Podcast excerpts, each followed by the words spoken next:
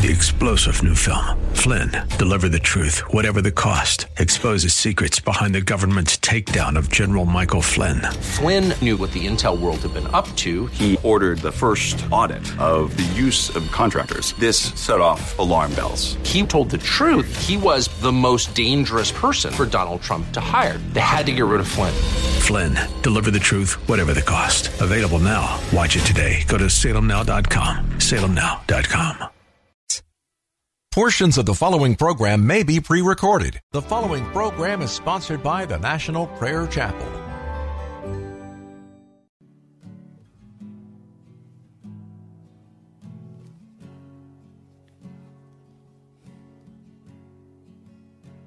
There is a judgment greater than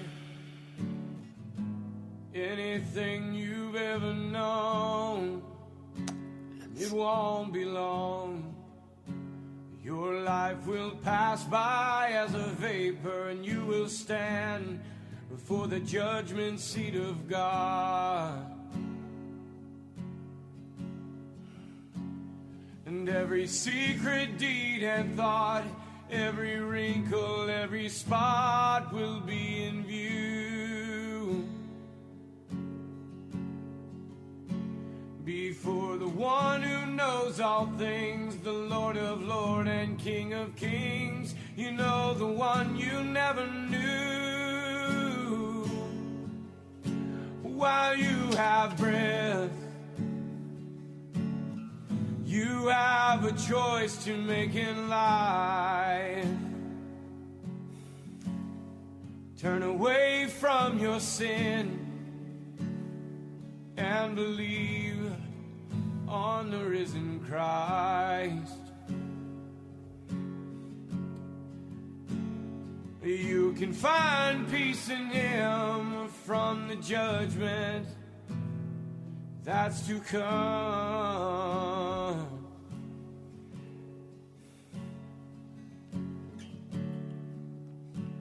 He is the shelter from the coming storm.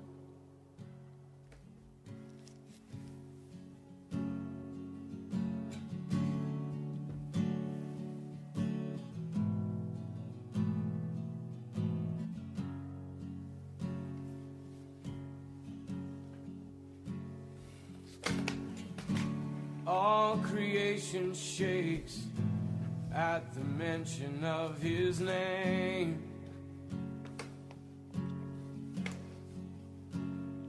He has power over life and death. Every knee will bow and tongue confess.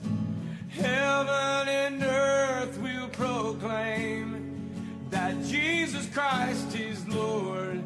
To the glory of the Father, will you bow? Will you surrender to His majesty? He can save you from the might of all your sin. This is the fight in which He stands in perfect victory. While you have breath, you have a choice to make in life. Turn away from your sin and believe on the risen Christ. You can find peace in Him from the judgment that's to come.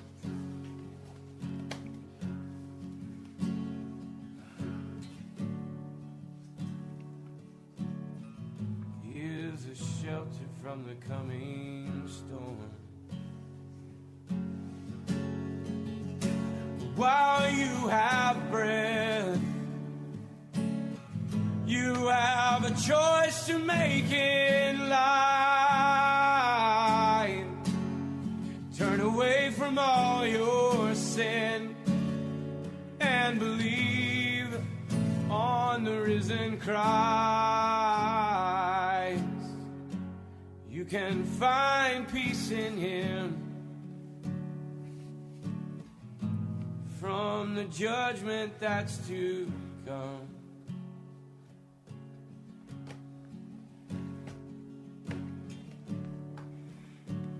He is a shelter from the coming storm.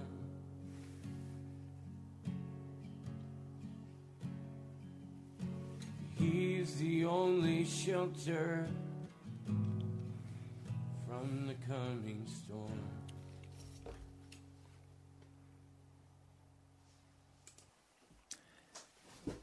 Lazarus is dead. Jesus is on his way to Bethany to meet with Mary and Martha. Welcome to Pilgrim's Progress. I'm Pastor Ray from the National Prayer Chapel. You're welcome to this broadcast today.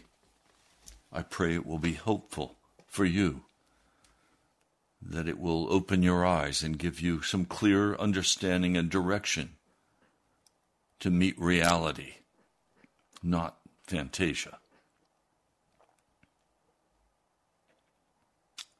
Almost everything that we see in the Christian world today is make believe. Most of it is apostate religion. It has little to do with the true Jesus of Scripture. It has to do with the cotton candy Jesus. It has to do with many men's understanding of Jesus, but they don't match the Scriptures.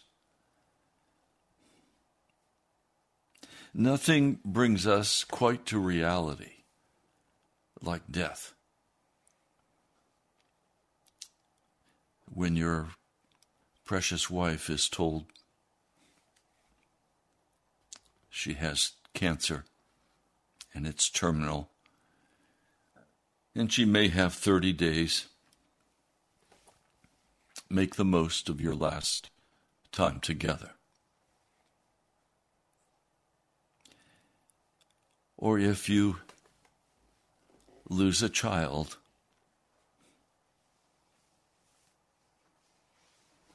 In the morning, he's dead. You suddenly stop and you look at the face of death and you say, How do I even begin to deal with this?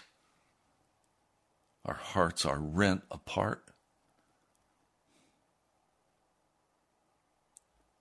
Or some people meet death face on and say, I am without fear. I don't believe in God. I don't know where I'm going after this, but I know it's going to be better than what I've had here. So I choose to stop medical treatment and I choose to die.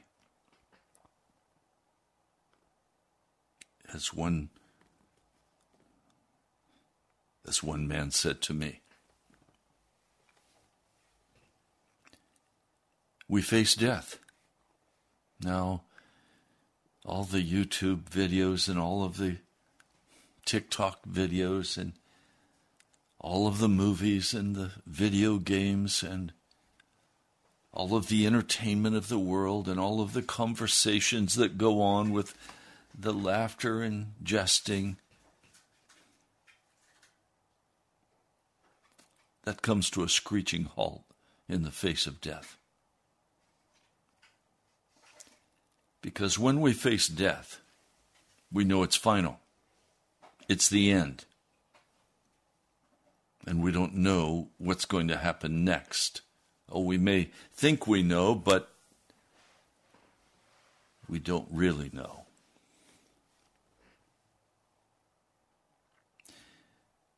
Jesus is on his way,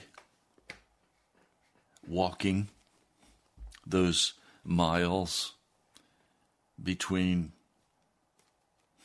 Capernaum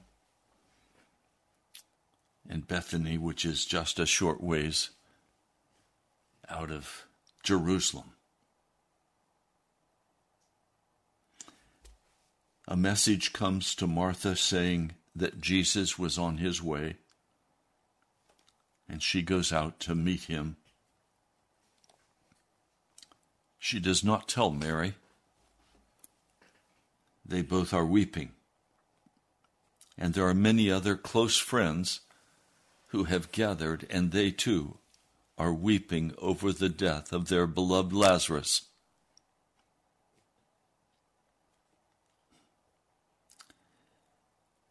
The first thing out of Martha's mouth is, Lord, if you had been here, my brother would not have died. But I know that even now God will give you whatever you ask. And Jesus simply says to her, Your brother will rise again.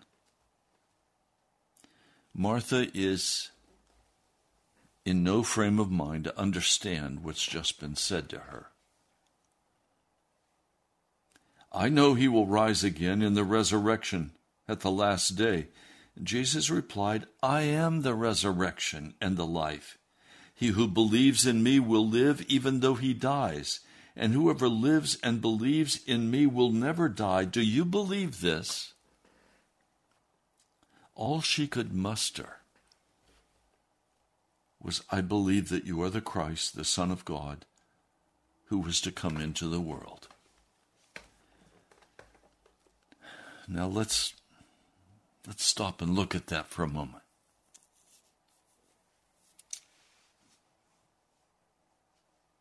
She's saying that she knows that Jesus is the Christ, the Messiah, the one expected to deliver Israel. But her intellectual understanding that Jesus is the Messiah causes her to totally miss Jesus saying, I am the resurrection and the life. He who believes in me will live even though he dies.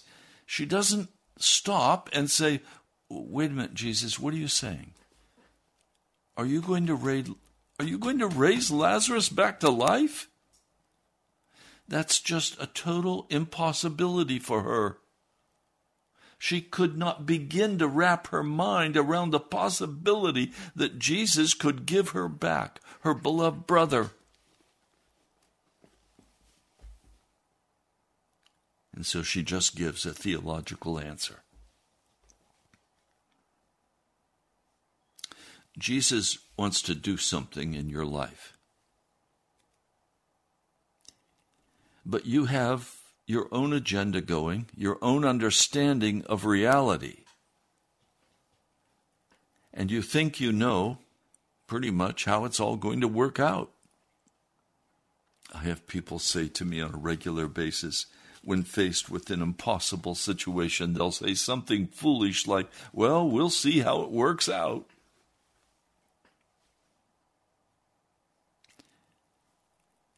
No, we're not going to see how it works out. We're going to turn to Jesus and find out how Jesus wants to work it out. So, as we face the reality that Jesus is present with us, now that's a stretch in the first place. Do you believe that Jesus is present with you right now? Do you believe that He is the healer? Do you believe that all power in heaven and earth reside in Jesus Christ? Do you believe that Jesus created the world and everything in it, including you? Are you hidden in Jesus and is Jesus in you? Do you walk together? Have you cut off everything that would feed you in this world except what Jesus would give you? Do you feast on, on the secular world? Do you feast on your dreams? Do you feast on your relationships with men and with women? Do you feast on your hopes and your dreams and your your bucket list. Well, needless to say, I don't have a bucket list. I just have a home waiting in heaven, and I have some work to do before I get there, and I'm about getting that work done. I said last night, I'd like to go now, but I can't because the Lord has assigned me work here that must be accomplished before I can go. Do you understand? My heart is there. My heart is with Jesus, and His heart is with me. I'm not caught in the foolishness of this world. I've cut that off with a sharp knife. I've said, no, that's not where I live. Pastor, if I give you a couple of passes to this game, will you go? No. Why? I can't waste my time at a game. It has no it has no meaning. Just before you're ready to go to the game, the doctor tells you your wife is going to die. She has 30 days. Are you going to say, Bye, hun, I'm off to the game? I don't, I don't think so. What is real to you? I hear some people pray, and, and they pray very casually. There's no energy in it, there's no excitement in it, there's no juice in it. I sometimes watch when I'm eating in a restaurant. I, I watch some of the couples that are seated in that restaurant. And I watch to see if there's any any excitement, any any juice between them, or are they empty? Do they just sit and eat their food and don't talk? Or do they laugh and touch? Is there something alive between them, or has it long ago died and now they're just dry husks? I listen as, as people pray, and often they're just dry husks. There's nothing in it. It's a, a formalized little prayer. When I was a boy, we had prayer meeting every Wednesday night. And of course, my family attended the prayer meeting at the church. And I got so tired as a little boy listening to the people pray because I'd memorized their prayers. And so, as they would begin to pray, I would speak their prayer also in a whisper. And my dad was quite upset with me and, and thumped me on the head and said, Stop that, Ray. Well, I didn't mean to be disrespectful to them. I just thought they ought to have something real to say if Jesus was real. And if Jesus isn't real, then what are we doing in this dry, old, ugly building called a church?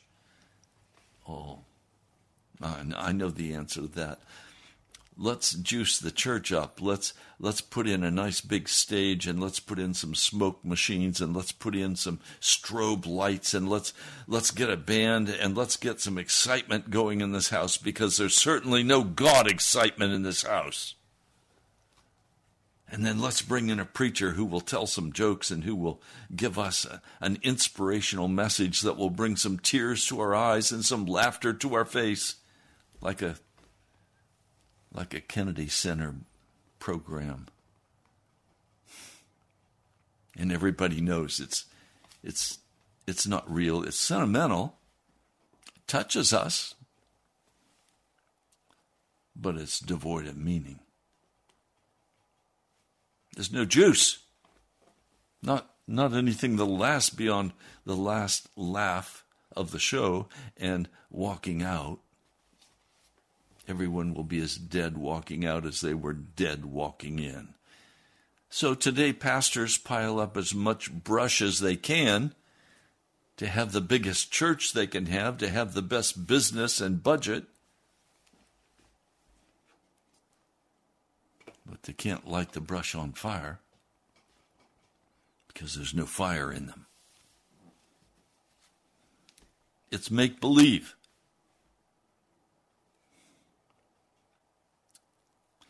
So here comes Martha.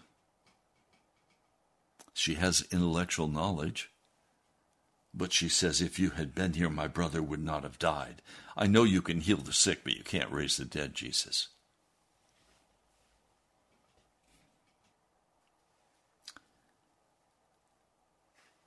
So, Jesus says, Go get your sister.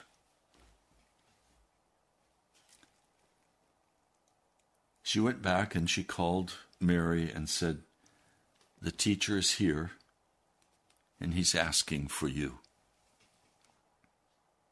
When Mary heard this, she immediately jumped to her feet and began to go very quickly, almost running out to where Jesus was. And many people friends who were weeping with her and grieving with her thought she was going out to grieve once more at the gravesite, and so they also got up and they followed her, not wanting her to be alone. When Mary reached the place where Jesus was and saw him, she fell to his feet. There's a lot more there's a lot more excitement in Mary than there is in Martha. At least she falls at his feet. Lord, if you had been here, my brother would not have died. Obviously, these two sisters have spoken this many times, wondering why was Jesus not here? Why was he why was he not coming? Was he going to come at all? And then Lazarus died, and now it's too late. It's beyond hope. It's over. It's not over. It never is over. Jesus sees her weeping, and the Jews who had come along with her also weeping. He was deeply troubled in spirit, deeply moved.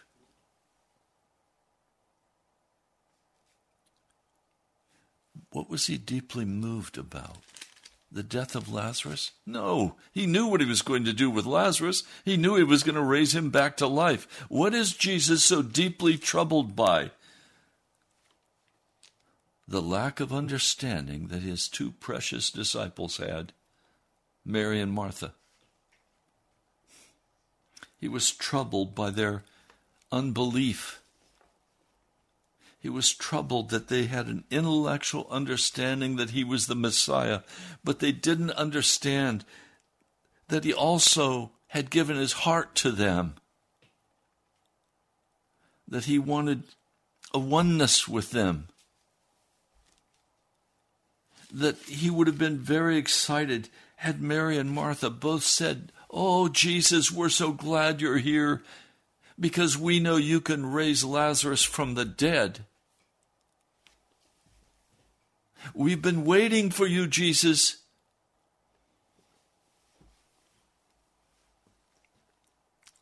They didn't say that. They were trapped in the reality of their own agenda, their own time, their own place. They could not see. They could not believe. There has to be in our day a total, complete change in the heart of Christians. Many who I know honestly love Jesus. But it has to go beyond a sentimental love for Jesus or an intellectual understanding of the work of Jesus. It has to go beyond that. It has to go to a very personal level where you come and say, I know Jesus, and Jesus knows me. And I'm going to believe his word that I will see his glory.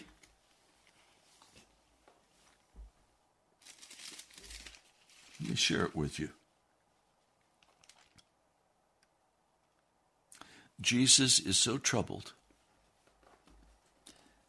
This man's man is so troubled by their unbelief that he stands there and weeps, cries, loud cries, heart rending sobs.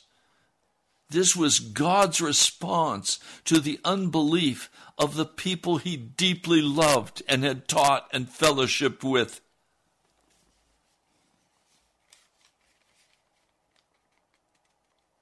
And the Jews all said, Oh, see how see how he loved Lazarus. They think Jesus is crying because Lazarus is dead. No, he's crying because the people he loved don't believe in him. They said, Could not he who opened the eyes of the blind man have kept this man from dying? And Jesus once more is deeply moved and troubled as they come to the tomb. It was a, a cave with a stone laid across the entrance. He orders, Take away the stone. You're not supposed to do that at a gravesite. You're not supposed to pull the casket up out of the ground.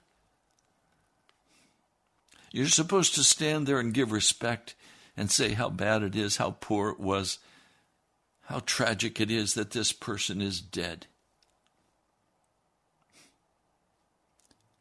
Mary and Martha, they object.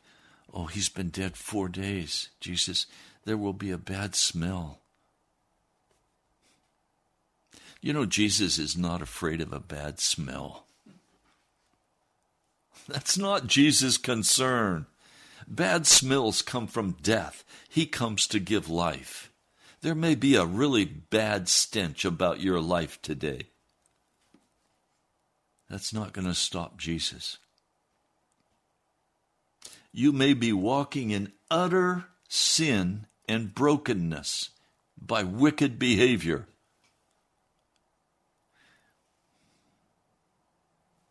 Doesn't matter to Jesus. He came to give you life. Jesus said to them, Did I not tell you that if you believed, you would see the glory of God? Jesus wants to show them the glory of the Father.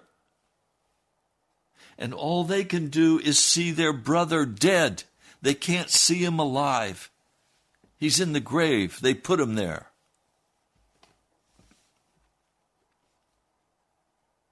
They don't believe.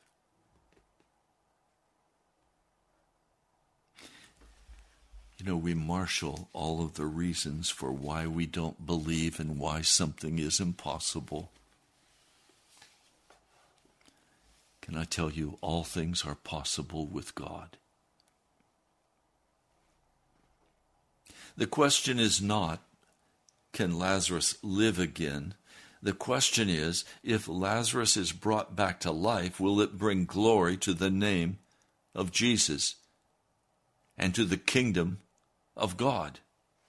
Will it bring honor and glory? Will people be saved from hell by an action that God would take if they would believe in Him? But I want to say something that may surprise some of you religionists. Some of you who believe that it requires faith to be healed. It doesn't. Lazarus could exercise no faith. He was dead.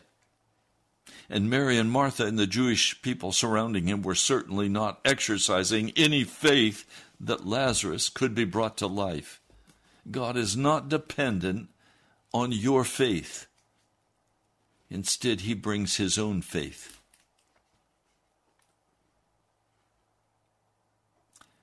Did I not tell you that if you believed, you would see the glory of God? They did not believe, but they still saw the glory of God.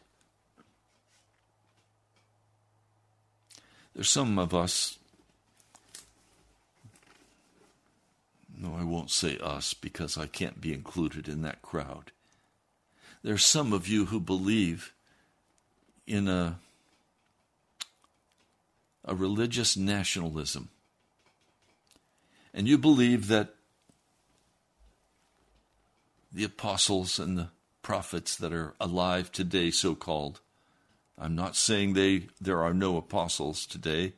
I'm saying that many who call themselves apostles, who believe in Christian nationalism, believe that they have to give God orders.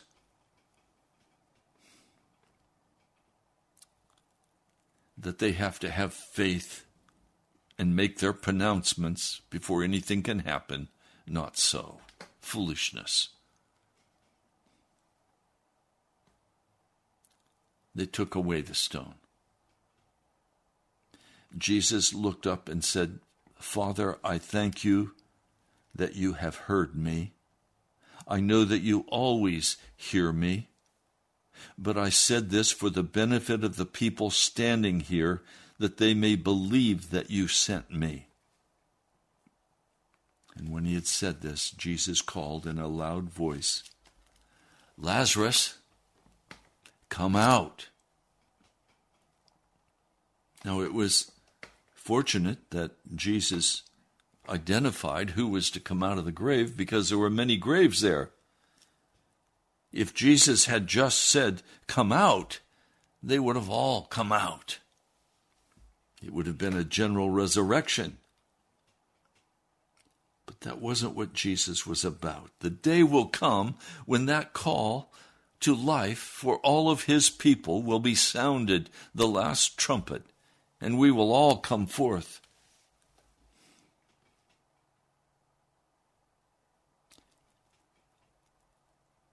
Lazarus, come out. And the dead man came out, his hands and his feet wrapped with strips of linen and a cloth around his face. Jesus said to them, Take off the grave clothes and let him go.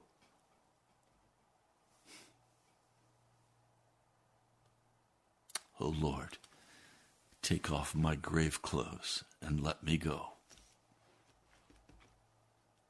Take off, Lord, every stench of the world on my heart and my life. Lord, there are many today listening who also need to have their grave clothes taken off and they be allowed to live believing that you are the Christ and giving themselves utterly to you, Jesus.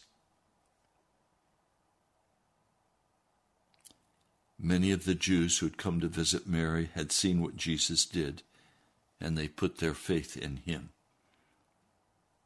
But some of them went to the Pharisees and told them what Jesus had done. Then the chief priests and the Pharisees called a meeting of the Sanhedrin. What are we accomplishing? They asked. Here is this man performing many miraculous signs. If we let him go on like this, everyone will believe in him, and then the Romans will come and take away both our place and our nation. Then one of them, named Caiaphas, who was the high priest that year, spoke up. You know nothing at all. You don't realize that it's better for you that one man die for the people than the whole nation to perish. He did not say this on his own, but as high priest that year, he prophesied that Jesus would die for the Jewish nation, and not only for the nation, but also for the scattered children of God, to bring them together and make them one. So from that day on, they plotted to take his life.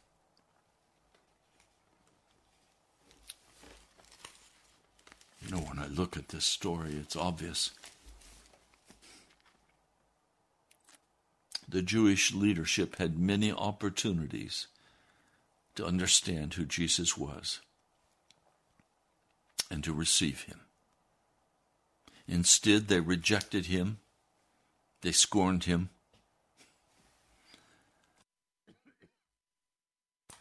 And finally, they nailed him to a cross.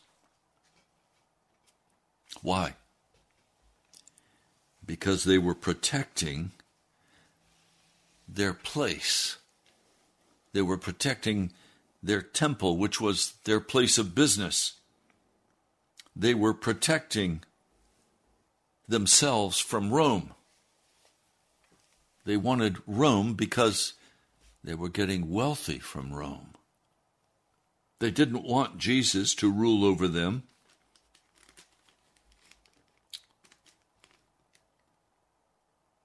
They were afraid that everyone would believe in him and the Romans would come and destroy their nation. Well, they didn't believe in him, and Rome did not come and destroy them until AD 70. And then, because they had crucified Jesus, Jerusalem was destroyed and burned, and countless numbers of Jewish people lost their lives the Lord announced that judgment against them.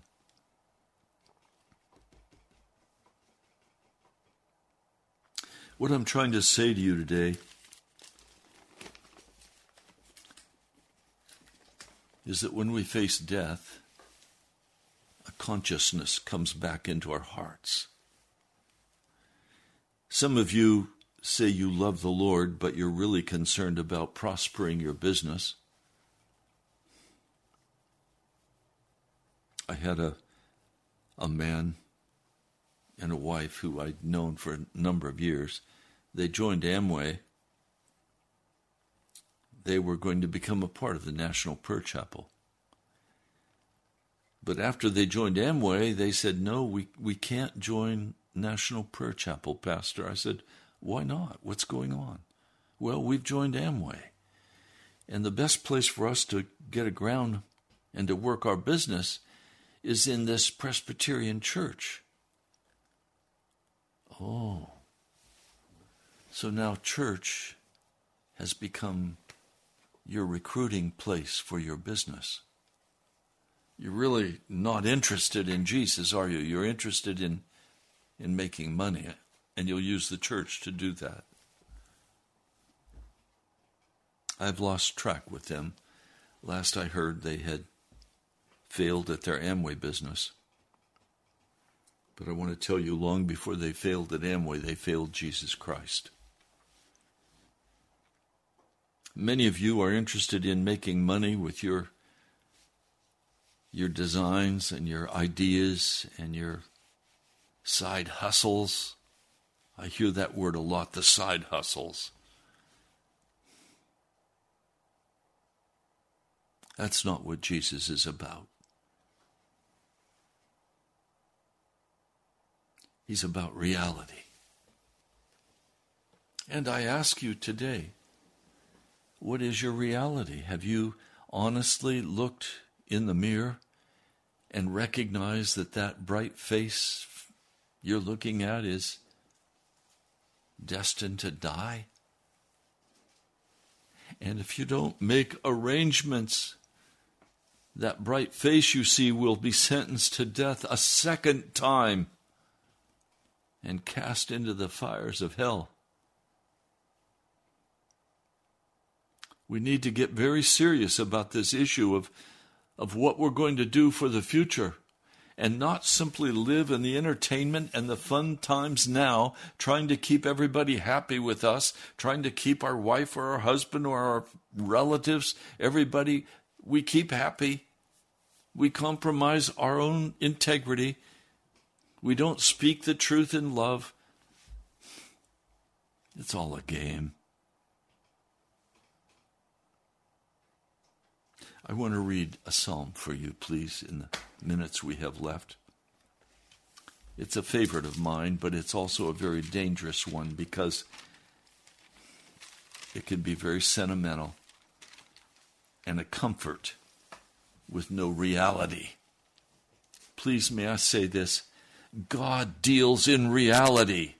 He stood in front of that grave and he had no fear of it. He called Lazarus to life. Psalm 91. He who dwells in the shelter of the Most High will rest in the shadow of the Almighty.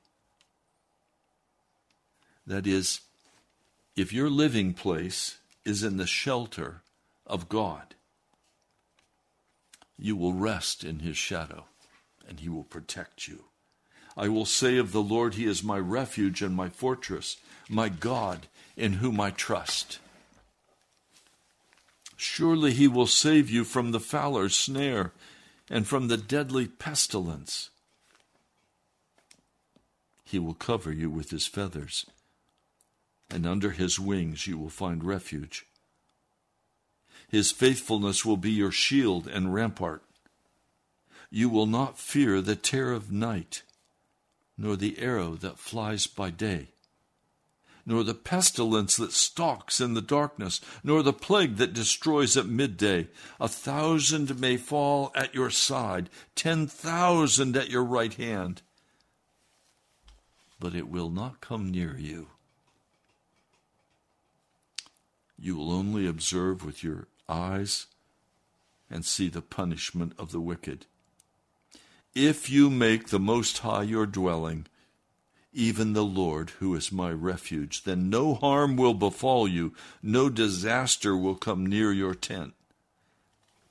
You know what? I know people who love Jesus who are in total disaster. What's their response? Jesus, if you just answer my prayer and do what I've asked you to do, I'd be okay. I'd be healed. Wrong. Doesn't work that way. He wants us to dwell in Him, not in the world, the flesh, or the devil. He wants us to dwell in Him, and He dwells in us. He will command His angels concerning you to guard you in all your ways. They will lift you up in their hands so that you will not strike your foot against a stone. You will tread upon the lion and the cobra. You will trample the great lion and the serpent, that is the devil. How will you do that? By making the Most High your dwelling and the Lord your refuge. Some of you want to make your new house your, your refuge. Some of you want to make your financial retirement money your refuge. Some of you want to have your lifestyle as your place of comfort and refuge. All of that will block what God wants to do in you and for you. It comes to a place like it did with Job,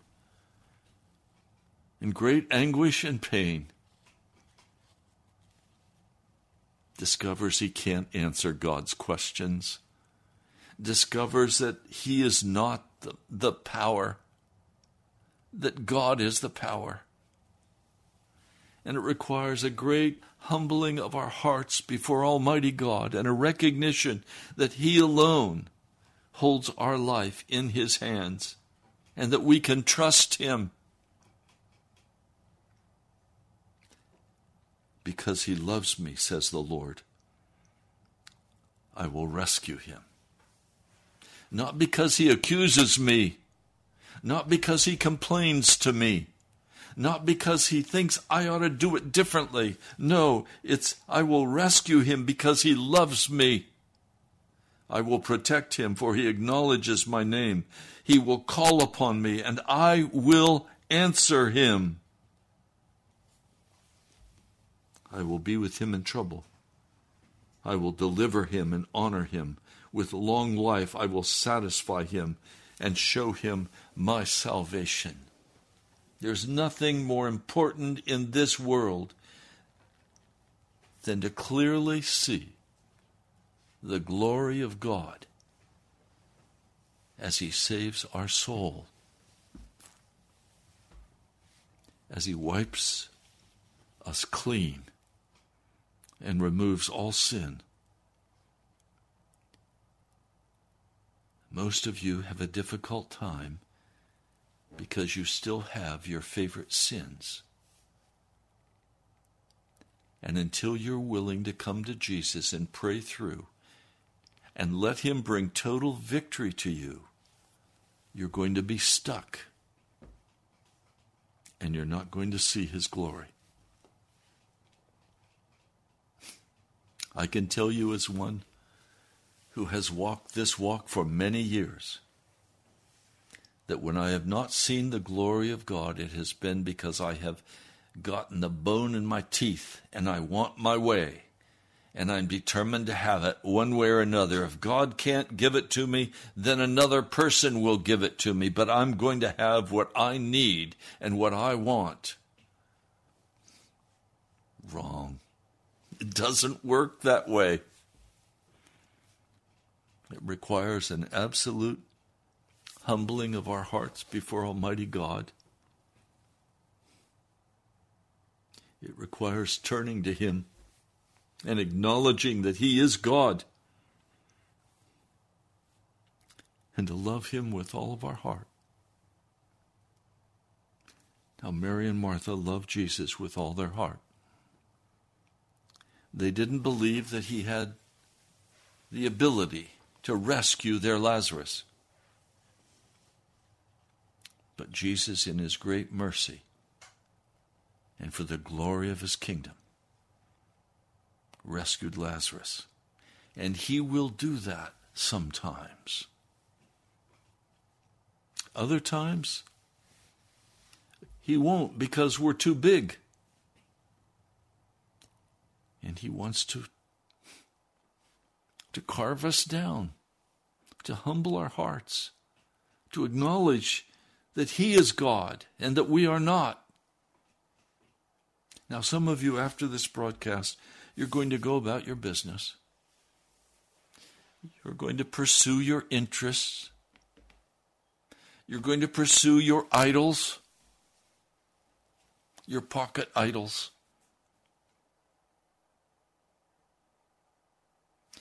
God will not answer you when you do that we must turn from all wickedness and acknowledge that He is God and ask Him in His great mercy if He would come and speak with us and answer the cry of our hearts. Jesus is not interested in helping you build a financial future. Jesus is not interested in helping you to be loved by everybody. Jesus is not interested in helping you to get a new house or a new car or whatever you think it is you must have if you're going to be the person you want to be and have people treat you like you think you're entitled to be treated. Wrong. Jesus is interested in you believing in him and humbling your hearts and coming before Him in great love and asking for His mercy and casting yourself utterly, fully, completely onto Jesus Christ. I want what Jesus wants. I want to do what Jesus wants me to do. Can you say that? Are you willing to give up everything but Jesus? Are you willing to give up everything but Jesus?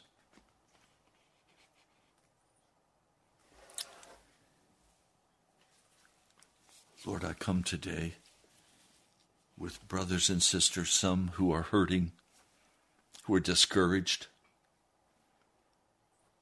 who are saying to themselves, This is hopeless. Pastor Ray can't be right. Lord, would you come with mercy and would you strengthen their feeble arms and their weak legs? Lord, would you come in your mercy with healing for the sick and the dying? And would you cause your glory to be seen? Would you cause a great shout of victory to go up for you, Jesus? Lord, thank you. I pray in your holy name. Amen. Well, you've been listening to Pastor Ray Greenley from the National Prayer Chapel. I'd like to invite you to write to me. I'd love to hear from you. You can write to me at National Prayer Chapel, Post Office Box 2346, Woodbridge, Virginia 22195. Let me give you that address again National Prayer Chapel, Box 2346, Woodbridge, Virginia 22195. You can also go to our webpage, nationalprayerchapel.com. Nationalprayerchapel, one word, dot com. You can give online, and you can listen to many, many other YouTube videos and podcasts that will encourage you in this walk in the Holy Spirit, who will clear away the misunderstandings and open the way to eternity for you. You know, I know without doubt Jesus is who he says he is. And if you want to see the glory of God, then you're going to have to put it all in Jesus' hands and you're going to have to believe in him. Hmm. I pray you have the courage to do that.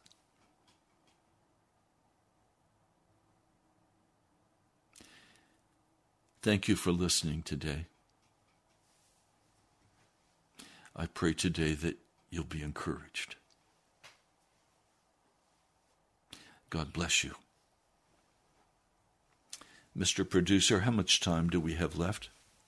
Two minutes. We're right at two minutes? Yes, sir. Good. Uh, our producer, Drew, is in the hospital.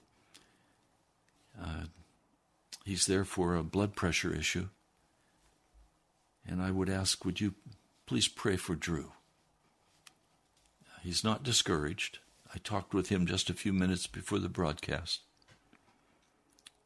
But he did ask me to pray for him.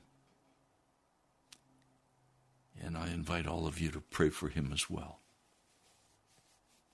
We're at the end of the month. Almost. It'll end next week.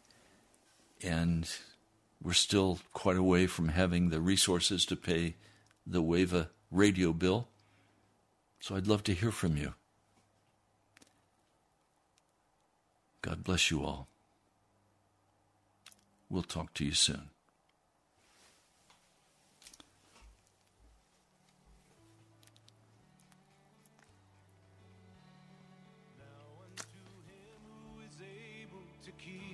from falling and to present you blameless before the presence of his glory with great joy with great joy.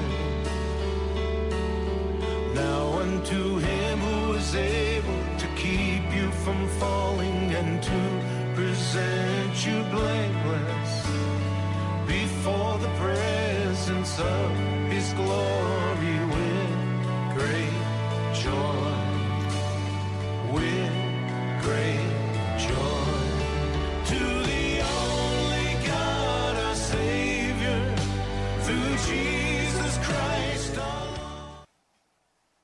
First, we Three star general Michael J. Flynn, head of the Pentagon Intelligence Agency, knew all the government's dirty secrets. He was one of the most respected generals in the military. Flynn knew what the intel world had been up to. He understood its funding. He ordered the first audit of the use of contractors. This set off alarm bells.